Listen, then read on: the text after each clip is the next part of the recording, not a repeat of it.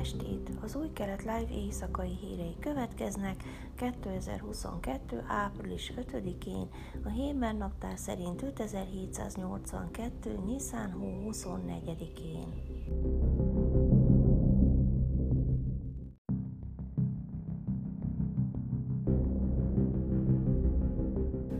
Az izraeli biztonsági erők hétfő reggel letartóztattak egy palesztin férfit, akit azzal gyanúsítanak, hogy fegyvereket csempészett Júdea és Szamáriába, Jordániából, és lefoglalták a nála levő két tucat kézi fegyvert, közölte a katonasság és a rendőrség.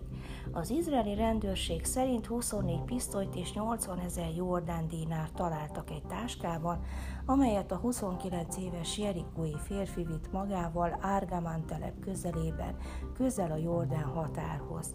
A térfigyelő kamerákat üzemeltető katonák az éjszaka kiszúrták a Jordán oldalról a határhoz közeledő gyanúsítottat, közölte a katonaság. A rendőrség tájékoztatása szerint a rendőrök a telephez közeli nyílt területen megvárták, amíg a gyanúsított átlépi a határt, és azután kapták el. A rendfertartók korábban jelezték, hogy a Jordániából becsempészett fegyvereket valószínűleg arab-izraelieknek adják el bűnügyi és terror célból. A hétfőn lefoglalt fegyverek értékét körülbelül 1 millió sékerre, azaz 106 millió forintra becsülték. Az izraeli hadsereg és a rendőrség az elmúlt hónapokban fokozta erőfeszítéseit a csempészési kísérletek megállítására a Jordán határ mentén, de a tisztviselők elismerték, hogy eddig korlátozott sikereket értek el.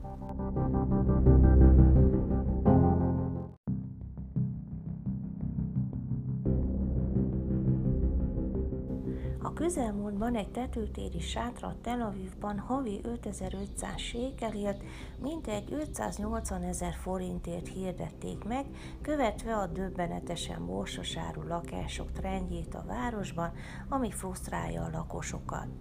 A város Hacafon Hayasan negyedében lévő tetőtéri sátrat egyszobás lakásként hirdették meg, melyben ágy, konyha, fürdőszoba is van, valamint tévé is jár hozzá. Az ingatlan tulajdonosa vasárnap a 12-es csatornának a lakás teraszával büszkélkedett, és elmondta, hogy a lakóteret erős pontba fedi. Amikor a riporter tudni akarta, hogy mi van, ha esik az eső, a tulajdonos azt mondta, hogy a sátor viszonylag védett, és az ingatlant személyesen kell megnézni.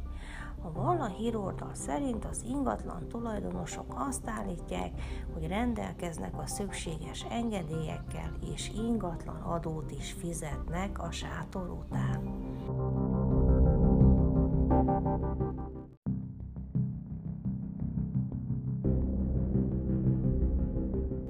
Közösségi oldalakon vasárnap közétett videókon több ukrán katonai egyenruhát viselő izraeli harcos látható egy meg nem nevezett erdős helyen, akik köszönetet mondanak Izraelnek és a zsidó népnek, amelyet támogatták az orosz invázió visszaverésére tett erőfeszítéseiket.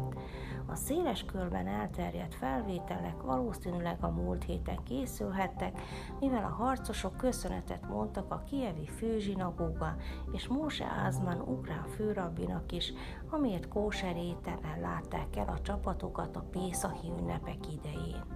Az egyik felvételen az ukrán csapatok mellett harcoló katonák egyike héberül köszönetet mond Izrael népének és Izrael kormányának a segítségért, amelyet nyújtottak nekik az oroszok elleni harcukat segítve ebben a nagyon nehéz háborúban. A második videón kilenc férfi állt félkörben egy ukrán és egy izraeli zászlót feltartva. Mi az ukrán hadsereg katonái, akik a fronton harcolnak az orosz megszállóval, támogatásunkat szeretnénk kifejezni Izrael népe iránt, akik súlyos terrortámadásokat élnek át.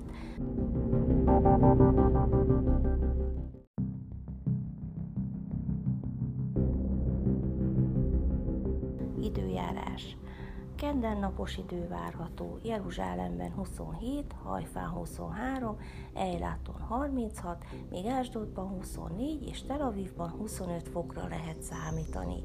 Ezek voltak az új kelet live hírei hétfőn, Ómer 9. napján.